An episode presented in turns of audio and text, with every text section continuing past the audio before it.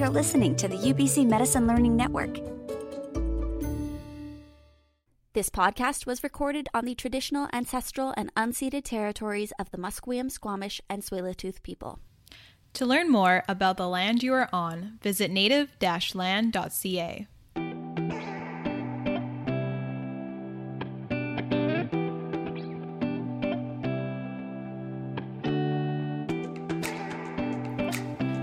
and welcome to Women's Health Interrupted, a Women's Health Research Cluster podcast.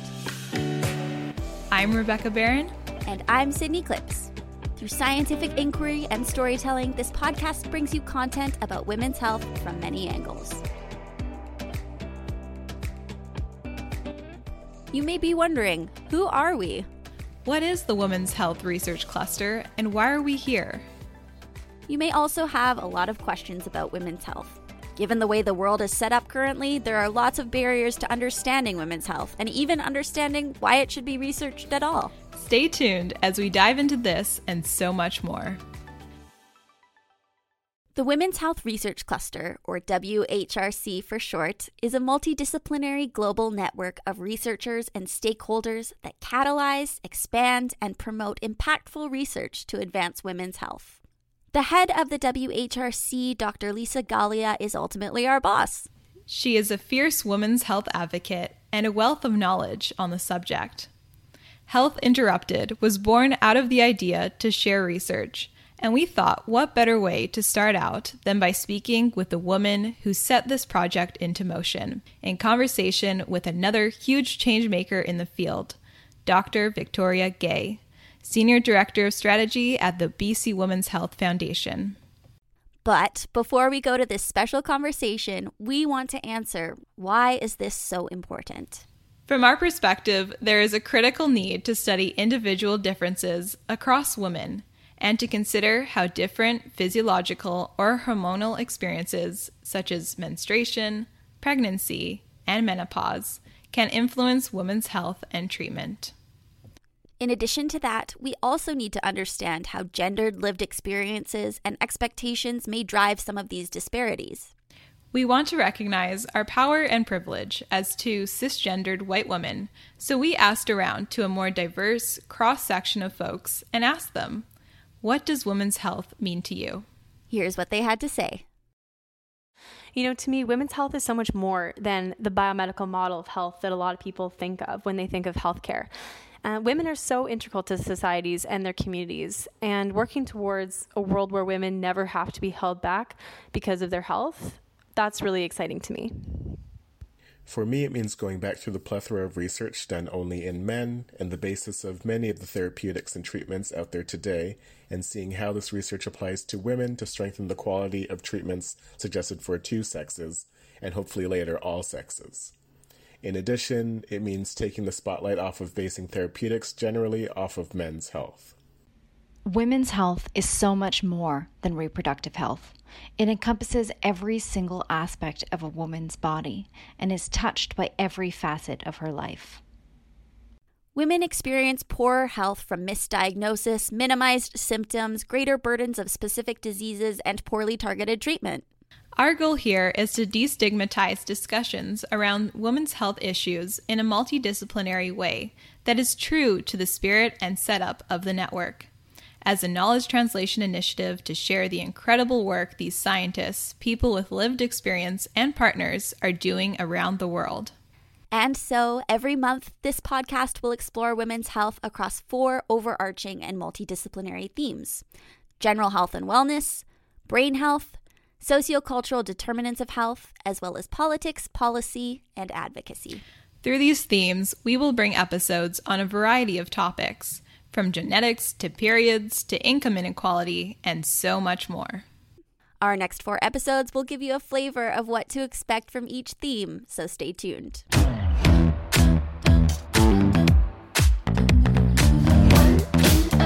You're a gem shine when the light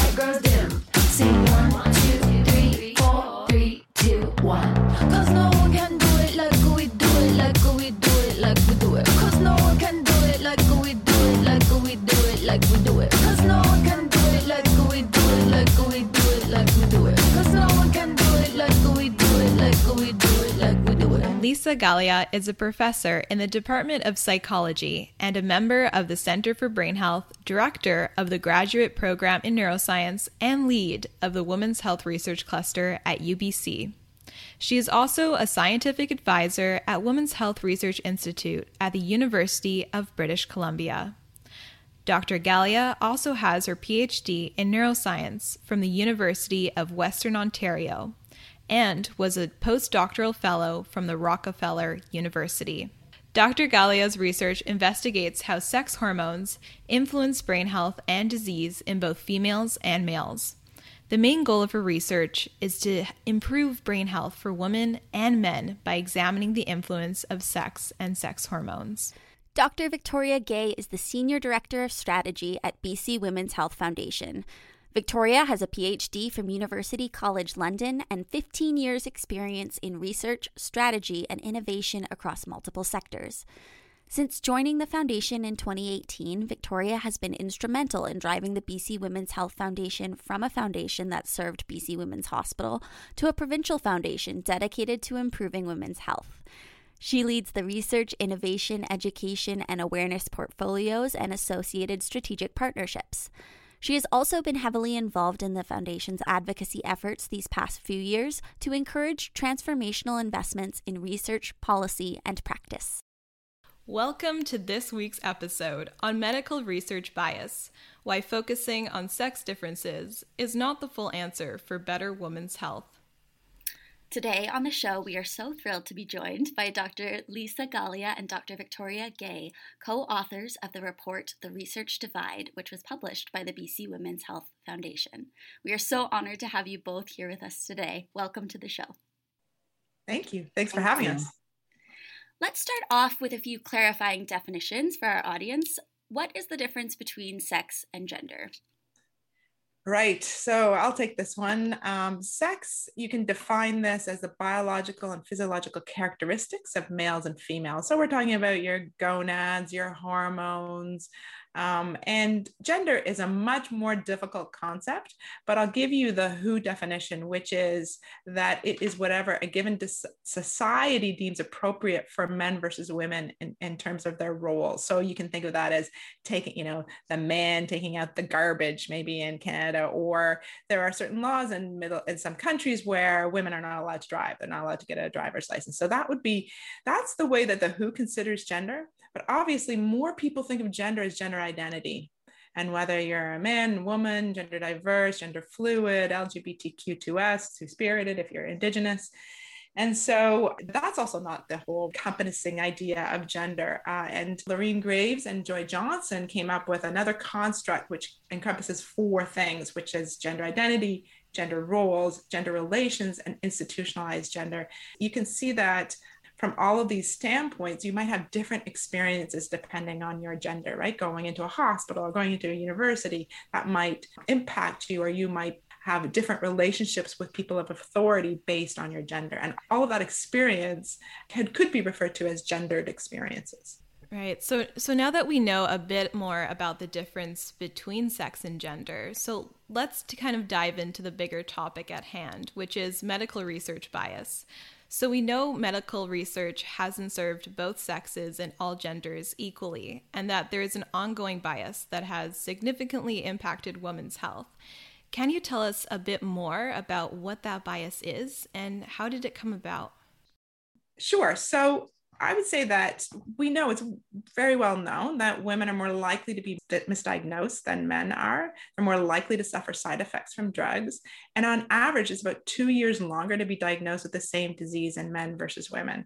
So all of these are come about because of the fact that we don't have enough studies examining the differences between sex and gender and how that might influence a number of these things. So we know there are uh, sex differences, I'm going to refer to the biological uh, characteristics, but sex differences in the prevalence, which just means how many people get say depression and schizophrenia or Parkinson's disease, for example, and then the manifestation. So that would be like the symptoms of disease. So women we know are more likely to show anxiety with along with depression compared to men. And we see sex differences in disease progression. So females are more likely, once they're diagnosed with Alzheimer's disease, to progress a lot faster to full blown dementia and through the disease that males are. And with multiple sclerosis, it's the opposite. Females are more likely to be diagnosed with multiple sclerosis, but males, once they get it, are more likely to progress faster. And then the last one would be treatment. And so, very rarely is treatment considered in a number of, uh, treatment is considered, of course, with all of these diseases, and we have lots of good treatments. But most of the research that is out there is examining males and male only research. And that's that has been a problem for a long time. Yeah. And I would say Lisa speaks so well towards the kind of biological perspective and, and the scientific side of things, which I can't necessarily speak to, but I would definitely say that this lack of information is affecting women's health outcomes and, and the way they're treated by the, the health system. And the BC Women's Health Foundation, we're really striving to ensure that women can become, be, and stay healthy. But without that knowledge, without that understanding, of the differences in how gender and, and sex are affecting women's health, uh, their unique needs. We really don't have the information to support all of the health issues, diagnose some of the women's specific health issues. So if I can give a bit of an example, so the data shows, and we we we highlighted this in a, in a report that we did in her words, but the data shows that in the majority of cases, it takes several years to diagnose endometriosis, and that's a painful disorder that affects one in 10 women. So that's millions of women worldwide. And because there's that lack of awareness and understanding and lack of research about that condition by both women not knowing about it and healthcare providers not having all the information, there hasn't been enough research that can delay the diagnosis several years. So I'll give another example of the lack of knowledge. Actually, the majority of patients with medically unexplained symptoms, so 70% of patients with medically unexplained symptoms are women and they're frequently diagnosed and incorrectly attributed to psychological issues. So doctors are more likely to diagnose women's pain as psychologically, less uh, likely to admit women for testing, and are inclined to give women less pain medication than men. In fact, because we don't know much about women's bodies, women are experiencing misdiagnosis and, and minimized symptoms. And we actually did a high level survey of a thousand women in BC to see if this was happening right here in, in BC. And we had a look at a questionnaire, and over 50% of women that were interviewed felt that a physician had diminished their symptoms, particularly those with chronic conditions. So all of those stats and all of that information is in a report that the BC Women's Health Foundation released called In Her Words, but it just kind of shows some of the data and the details of, of how that lack of information, that lack of funding in women's health research, that lack of including women in, in clinical trials, and that lack of understanding that we have about women's unique health needs is, is really manifesting in BC and worldwide yeah if i can also just add to that yeah i don't think we actually said that you know the majority of studies out there from both a preclinical perspective and a clinical perspective the majority of the studies don't look at either sex differences or don't even include females in the design or, or women in the design. So clinical trials there's actually no official mandate in Canada for clinical trials to, to include women in the design. So even now, we don't have that. In the US, they do have it, but it was it's only for NIH studies, which is the National Institute of Health. That's a major funding body in the US. But only 5% of clinical trials are funded through NIH. So uh, even though NIH has a mandate, that it, it still isn't translating into the majority of clinical trials. And a, another thing I wanted to say is even when clinical trials are run, they're not analyzing by sex. And I, I think we'll get to that a little bit later. Because I also wanted to say, I think part of the reasons of there's obviously some gendered aspects to misdiagnoses that um, Victoria was alluding to, but I also think there's some biological differences too. So I, I talked about the manifestation of disease being different and symptoms being different.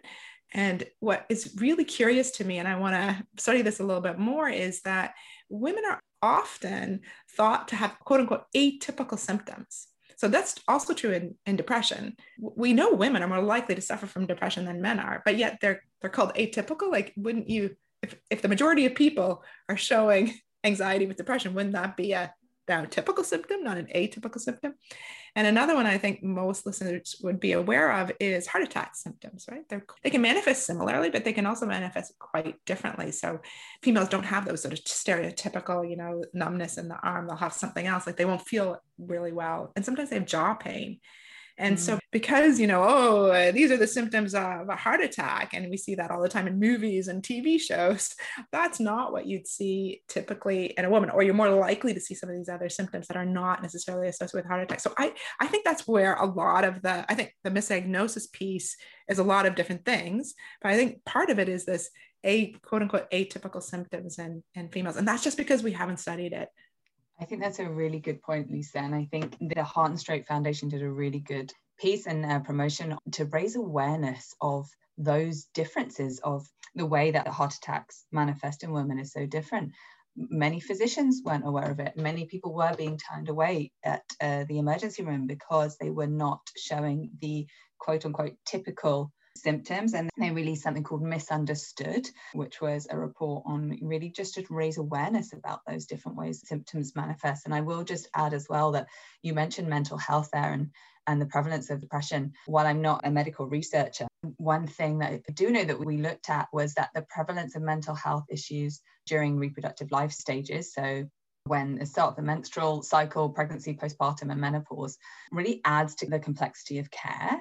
But most mental health therapy is based on male experience. So, without including any of those kind of nuances of the fact that the unique features of women's bodies actually might impact and integrate that. And Lisa, I know you're the expert in that that area as well. No, I no.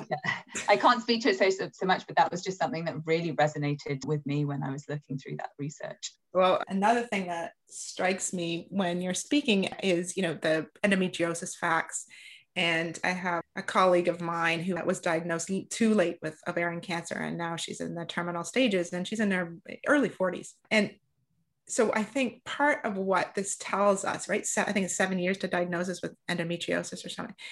There's a couple things, but but both of these diseases are female only, right? So why don't we know enough about them? And why don't our primary care physicians know enough about them so that they can send us to the appropriate tests to determine whether or not we have endometriosis or ovarian cancer? That you know yes there are symptoms that are not you know a large prostate that you could see or something but some of the symptoms are very like painful periods. And i was in another session where somebody said periods are not supposed to be painful. If you have a painful period that means something. And I sat in the audience, and I know other people did as well, and went, What? I thought they, I just thought everybody experienced. And it's not that I haven't gone, you know, to be a little personal, gone to the doctor and said, Oh, I have painful periods, but they're just brushed off as that's just normal. And that's what we have to stop. We have to bring the awareness to the physicians, awareness to the people so that they can say, Wait a minute, this is not normal. Absolutely. I think you really highlighted that those gaps in knowledge translation are cultural. They're from the healthcare practitioner aspect as well as the research side. See that story happening over and over. And so I think it just really highlights the deficiencies from both that atypical label as well as not studying it at all. Example is just yeah. devastating to hear uh, but it's really important that we have those stories highlighted because we can talk about it, we can release papers about it, we can raise awareness about it, we can do advocacy about it. But really, it hits home to most people when you add that personal story, which is unfortunate, but that is the reality. And it's really, um, I'm just really grateful for for that person to to have shared their story, to just highlight actual realities and what that actually means absolutely. And that's what we're, we're trying to highlight here. So we're going to switch gears a little bit. Could you set the record straight about male versus female hormones? How do our fluctuations differ? And how should this be considered within clinical trials? And how does this impact the way that women are treated from these clinical trials into our current healthcare system? Yes, of course. So I think one thing that we probably have said, but maybe hasn't been highlighted yet, is that most of the studies out there are either are, are looking at male only studies now, there has been quite a push recently from CIHR, which is the Canadian Institute for Health Research, which is our main sort of funding organization for medical research in Canada, and NIH, which is the US equivalent, for studying either sex as a biological variable, which is the US, or sex and gender based analysis, which is in Canada. And that has driven up publications in the medical literature so that they are including both sexes in in the studies that's great but it's about 50% it's still not you know we went from like 20%, depending on the discipline that you're talking about, to 50. That's great. What people are not doing is analyzing by sex. Again, we'll probably talk about that in just a bit. So if you don't analyze, if you don't actually separate the data and look at it and see, oh, do you see something statistically different in one group versus the other, then that's a problem. Mo- a lot of researchers will tell you they don't want to add females because they're too we're too complex which you know maybe we are very complex but we're not complex because of our hormones. So this is one of these sort of myths and i'm going to try and bust this as quickly as i can sure we have everybody knows menstrual cycles right uh, so it's like 20 28 days or so of, of these hormonal fluctuations and there's a lot of jokes about you know mood changing and symptoms and you know premenstrual symptoms and all those kinds of things and so those messy hormones that are fluctuating so dramatically over these periods, it's too hard for the medical literature, too hard to sort of control for, separate out. And so let's just stick with males because they're easier. Same thing in the animal world. If you're using mice and, and rats, they have instead of 28 days, have four day cycle. So it's just quote unquote easier for people not to include them. However, when, there have been now many studies where they've looked at the variability between males and females, humans, mice, rats. There is no difference in the variability, how much on anything like a behavioral, physiological, but what that variability might actually be caused by hormones. The thing is that in males, hormones vary dramatically. So in males, human males, you see about a 50 fold reduction in testosterone levels daily. So, not there's no monthly pattern in males, but there's a daily pattern. So, my question back to medical researchers and the audience is who's more, if you've got talking about monthly fluctuations in females and daily fluctuations in males for testosterone, who's more hormonal now? I ask you but yes, we also have many other hormones involved, like stress hormones. Those are on diurnal or di- daily fluctuations in both males and females, humans as well as animals. And so I think traditionally people have thought of that hormonal variability as being too messy.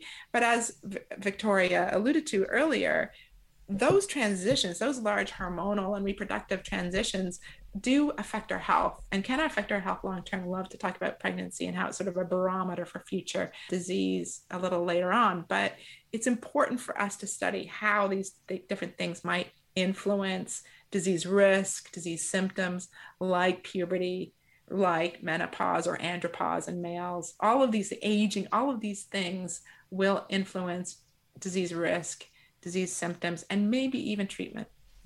Mm.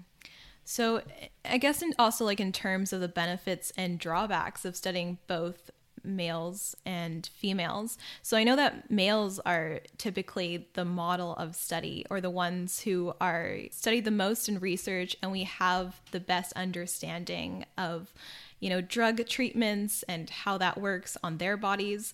But what about including older women, let's say seniors, for example? So, what recommendations would you have to researchers who are trying to incorporate more of this hormonal variability throughout their lifetime and including other demographics as well into their research? What um, advice do I have? Well, just do it. So I, I mean, I think that the, the big thing is, you know, people don't want to, researchers get nervous about including both sexes. And then worse yet, I think what happens is they, they just combine them, right? So they won't consider sex as a variable. They won't consider age as a variable. And these are really important things to consider as we, as we've been alluding to. And even if you have what they call a small sample size, it's still important to look at the data to see what you know put it put it in a table even if you don't want to analyze it appropriate yourself to segregate the data by age and sex and there's some good examples even thinking about the coronavirus and covid-19 and the, the really important information we've had by looking across age and looking across sex in terms of even disease severity and disease treatments so i would say don't be nervous to add them It's really important to add them. Look at what happened with the vaccines and, and COVID 19, right? They didn't include pregnant people. And then therefore now they didn't, you know, we're slower to, to vaccinate that population. And that's not great because you, what's happening is when you do vaccinate when you're pregnant, you actually transfer that, those antibodies to your infant, which I think, which is great, right? Then your infant is now covered, which is fantastic. At least that's what the early data is showing us. But, you know, it's important to be inclusive. And then it's not just enough to take that data. That's the first step. But then you have to look at the data with these factors in mind. And a lot of people aren't doing that. For others to look at that data as well. I think Correct. it's it's not a medical example, but when we looked at, we worked with uh, Dr. Marina Adshade, who's a great economist um, that works out of UBC, and she we looked with her at some of the data that the government had been using on the risk of exposure to COVID 19 across our population, and which led the reopening uh, after the first wave and the first lockdown, as or, or however we would uh, term that and I think they did not uh, include gender within that. Um, but when we added that factor in and when we looked at the different roles and occupations by the proportions in the gender and looked at adding that in, we saw gender was a huge factor.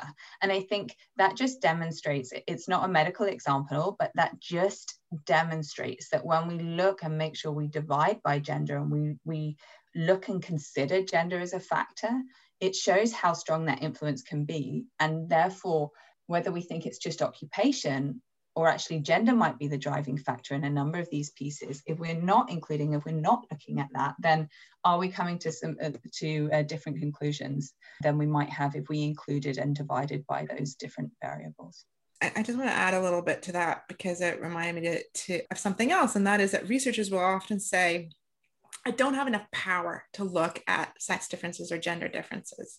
And to those of you that might not be statistical gurus, that just means how much benefit you'd get from looking at the sex. It's, uh, too small of a sample size, just a few people. I can't really get a good understanding of the data. But other studies have now started to look at this. So there's a really great example in the asthma literature where they were looking at specific genetic variations and whether or not that contributed to what, whether or not you had a chance or risk of getting asthma. And it turns out there's, say, you know, I'm going to get the number a little wrong, but it's around 46 or 47. Say it's like these variations, 47 variations. And when they didn't include sex as a factor, it was 25.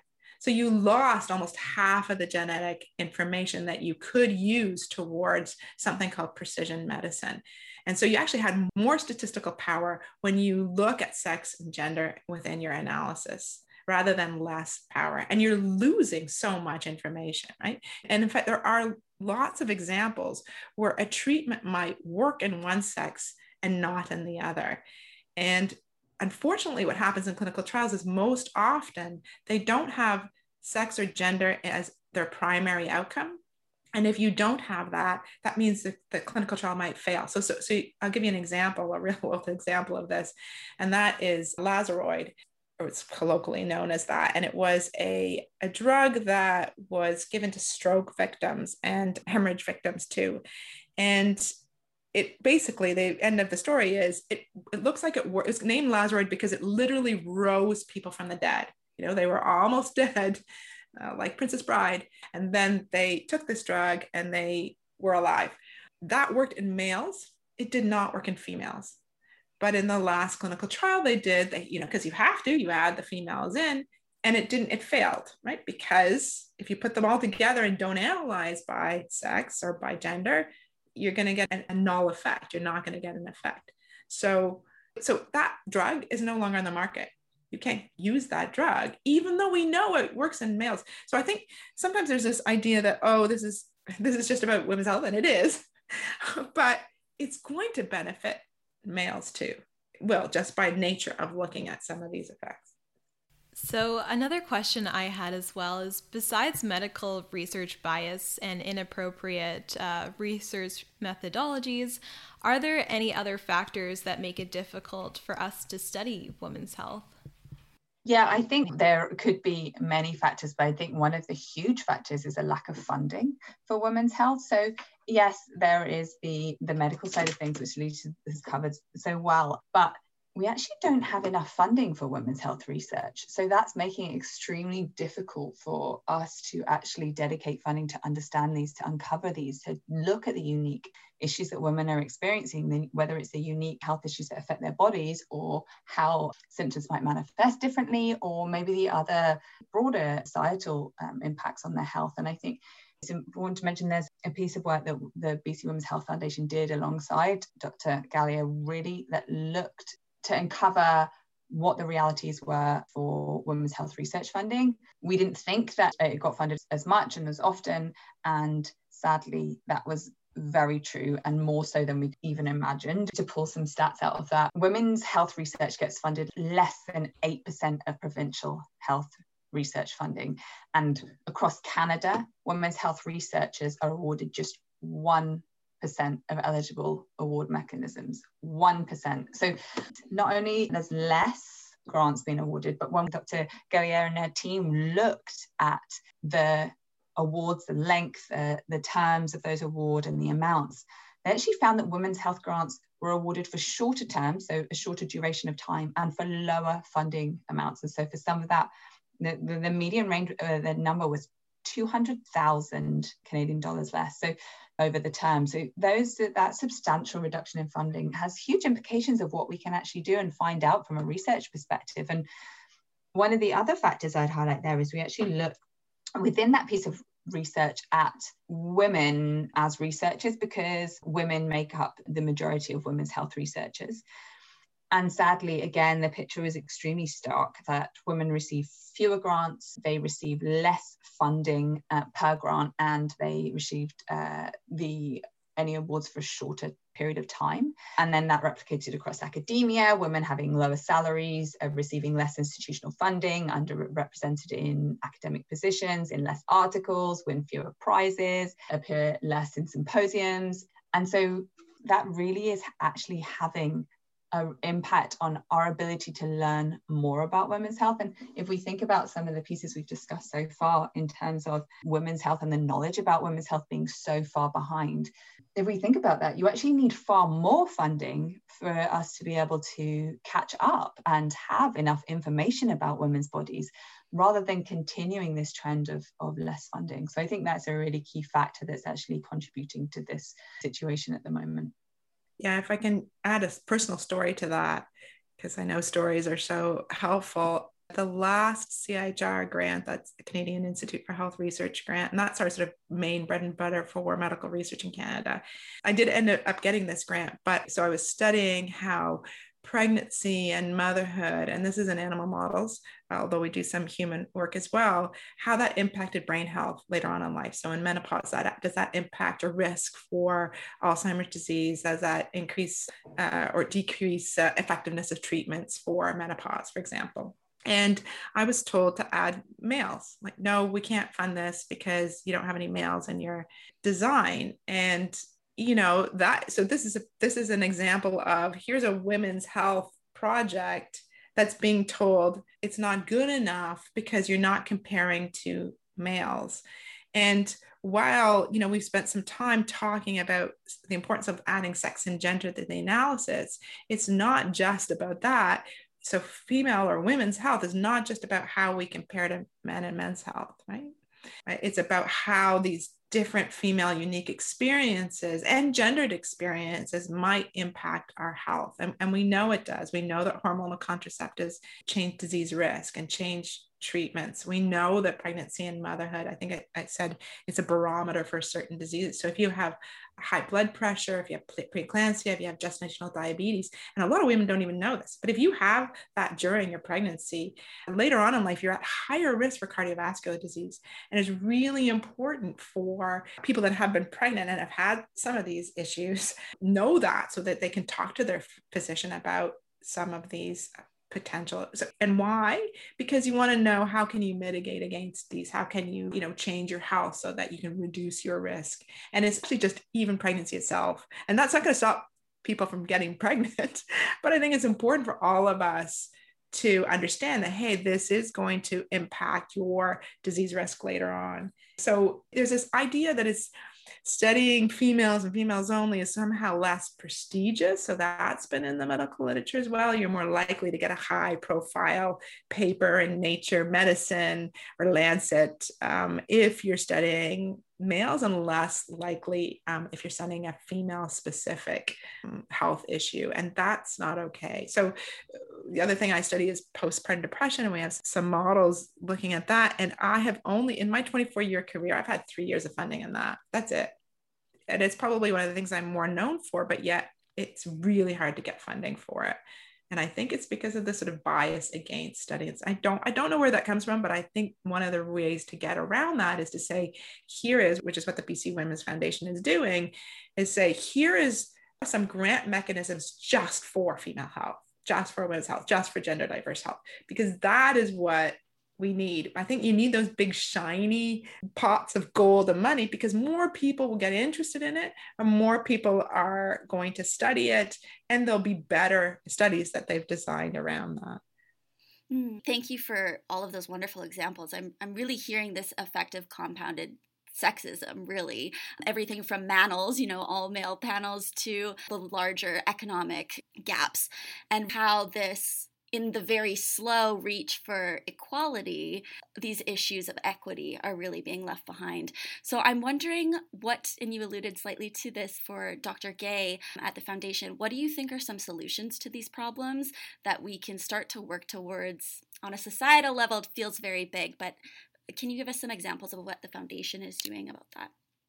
Yeah, and I think I can give some examples of what we can all do. And one of the first things is, and a large part of it is really acknowledging the disparities and ensuring that everyone's aware of them. So the the difference between and the unique needs of women's health is real. And Liisa alluded to it, and the impact of this in health outcomes is real. We talked about a number of examples today. And but not everyone recognizes this. So it's really and, and i will have put, my hands up there but there's a lot of things that i didn't know before i really delved down into the research about this that of the depth of those inequities. And you know even when we were looking at that the research funding models looking at that being aware of that providing the data on that is really important. So we first of all need to kind of change the discourse around women's health. That women's health is unique. There are unique ways that, that symptoms manifest that diseases will work in, in women's bodies. And we need everyone from healthcare providers to have that knowledge to policy makers to have that knowledge for women themselves to have that knowledge and that they're not alone to normalize this so that we're not talking about symptoms as atypical and we're just talking about them as symptoms and to give them the knowledge they're not making it up that it's not all in their head and that they have the knowledge to advocate for themselves and also for for everyone else in wider society to recognize that women aren't making this up or it's not in their head to really stop that risk of being dismissed.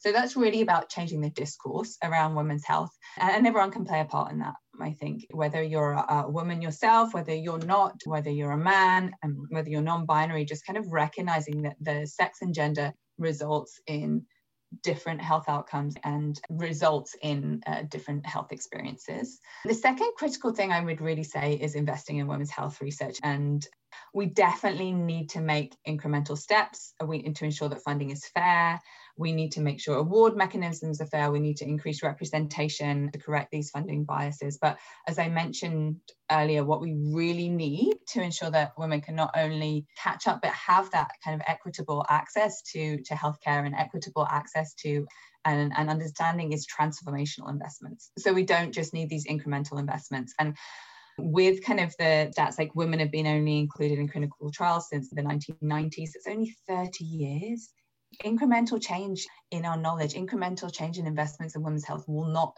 catch us up soon enough.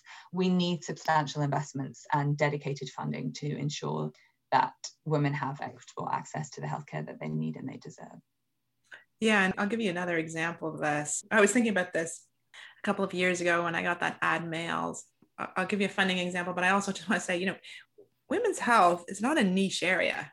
I think there's this idea too that it's just a small little you know we're, we're 50% of the population. And it, it shouldn't be 1% of the funding. It shouldn't be eight, even 8% of the funding. It should be much more and there are some success stories. So we still too early about the ice bucket challenge. That was for ALS, right? But they, they got a lot of money in a very short period of time. HIV, I mean, it took a long time, but they went from 2 billion a year, which is still quite a bit of money in the US, to 35 billion a year in terms of funding. There's a lot of people studying it even now. And it used to be a death sentence. It's it no longer carries that kind of a death sentence. So I think the the life expectancy very recently went to 70 years. So from 20 years to 70, that's a huge, huge dramatic change. And that's all because of the funding that went into it. Now, I told you 35 billion. I don't know exactly what the amounts are for women's health, but in Canada, we said 1% of the awards. And that was through federal funding, mostly awards. That was uh, through, I think, CIHR. And the annual budget of CIHR is $1 billion. So, you know, we need much more. Yes, you know, comparing to our neighbors to the south, of course, they have much more money and they're larger population, but they're only 10 times bigger. So, really, you know we should have much more money in our health funding budget. So that's that's another thing to lobby the government as a public. You know i don't know if we want a nice bucket challenge but but we certainly need more money overall for medical and any kind of research really in canada because we're really woefully behind Thank you. And I just want to be cognizant that we are slightly over time. So I just wanted to open it up if there are any other issues and topics you feel quite strongly about that we haven't covered thus far, if you wanted to touch on that. I think that there's a couple of things that I would love to touch on in City there. I think I would say that in order to kind of change that narrative and change that dialogue, it's important that there is that evidence based information that people can read and learn about. So, we do have a number of short reports. We have the BC Women's Health Foundation released In Her Words, which you can find on the website, which highlights some of those inequities and, and the reality here in BC, but it pulls from research worldwide. We had that research divide that we talked about that Liisa's team did the amazing research on. To find out more, feel free to delve into to Liisa's research and to women's health research. I also think getting involved if listeners do want to get involved they can invest in women's health themselves maybe support one of the research awards even if it's just a small amount. Like if it just to really even if it i know i said we need transformational change but and we are getting there but even if it is a small amount some of the awards like catalyst grants or graduate awards are a fantastic way to provide small increments of funding to important women's health researchers and they can launch careers. I would also say another way is as liisa just mentioned that the ice bucket challenge. If anyone's got any great ideas of whether we can, we can pull a stunt like that for women's health research we are so open to it. And then i think finally i would say from my perspective it's not all doom and gloom. We've highlighted quite a lot of sad, um, shocking, and really disappointing statistics today on our call. And we do use these statistics to talk about our areas to highlight the gaps. But we are starting to go in the right directions. We are starting to change some of the dialogue. We are starting to implement things like gender-based analysis Plus, We are, we still need edits. We still need to make sure we analyze by sex and not just including sex and gender but we are starting to see the fruits of some of the advocacy efforts that we're trying to do and trying to lead with the government and their recent budget announcements and some of their mandate letters to include elements of women's health. So I just wanted to make sure that, that kind of I end on a more positive note rather than all of the doom and gloom because the work that we're doing and the work that our donors are supporting and the work that the WHRI, the Women's Health Research Institute, the Women's Health Research Cluster, the work that we're doing as a women's health community and a wider community is starting to to really take the traction and move in the right direction. So thanks to everyone that's involved in in this. Yeah, I would say you know arm yourself with information. So at the Women's Health Research Cluster, we have a Women's Health seminar series. It's all free, it's online. We have our own YouTube channel. Go and take a listen to them. Listen to it. What, what I do is I listen to some of these things while I go for my dog hikes in the woods. They're about 40 minutes, but you, you can always fast forward if you want to. But knowledge is power. And so, one of the other things that I research is hormone therapy and how it might affect uh, memory in menopause and something we call neuroplasticity. So, you know, there's a lot of when I turned 50, I wanted to ensure that I had some hormone therapy because I know I look at the research all the time. It was really hard for me to get it from my doctor, but my doctor knows what I do for a living. And so I just come in and say, here's the knowledge I know, here's the information I know. So I ended up getting some hormone therapy. Happy to talk about that another time, what kind and stuff like that. Uh, then eventually she sent me to an gynecologist because she's like, I don't feel comfortable prescribing you now that you're 56. Now you have to go somewhere else. And the gynecologist gave me a little bit of trouble too but once I gave her that knowledge that I had, and I gave her a bunch of papers to read, she actually just emailed me a little while ago and she's unfortunately retiring, but she said, basically, you've opened my eyes to this. And I'm going to ensure that at least some of the young gynecologists in the practice that are, is there understand that hormone therapy isn't the devil that we've been taught to think. And there's odd political reasons for this. So, again, knowledge is power. And don't minimize your own symptoms a lot of people do this and and the last thing i guess i'd say is which we you know we haven't t- we talked a little bit about gender diversity and so sometimes people get you know it's not just a binary it's not just male female obviously genders there's many different kinds of genders and the larger lgbtq2si community so it's important to collect these variables so that we can understand how this impacts health. And I would say, even from an animal perspective, even looking at males and females, it's never that we're dimorphic. And what dimor- the, the sort of definition of dimorphic is polar opposite. That is not what this is about. This is about this sort of individual variability between all of us and all of our experiences. And I alluded to this earlier, but they get under our skin, right? So I don't know how much of the audience knows that any experience we have can get reflected even in the way we express our genes. And it's a whole field of research called epigenetics. And so you can imagine if you have very different experiences as a, a lesbian or a non binary or a gender fluid person, all of that can get under your skin. Men versus women, all of that will impact the expression of our genes. And then later on, disease risk, all of this we need to study, and we just need more of a spotlight rather than less of a spotlight on that area. Dr. Gay, Dr. Galea, we want to thank you so much for sharing your time with us today, for this wonderful conversation and for your passion, your commitment, your dedication to women's health, and for highlighting the hope for what is to come. Thank you. Thanks Thank for you. us. Thank you.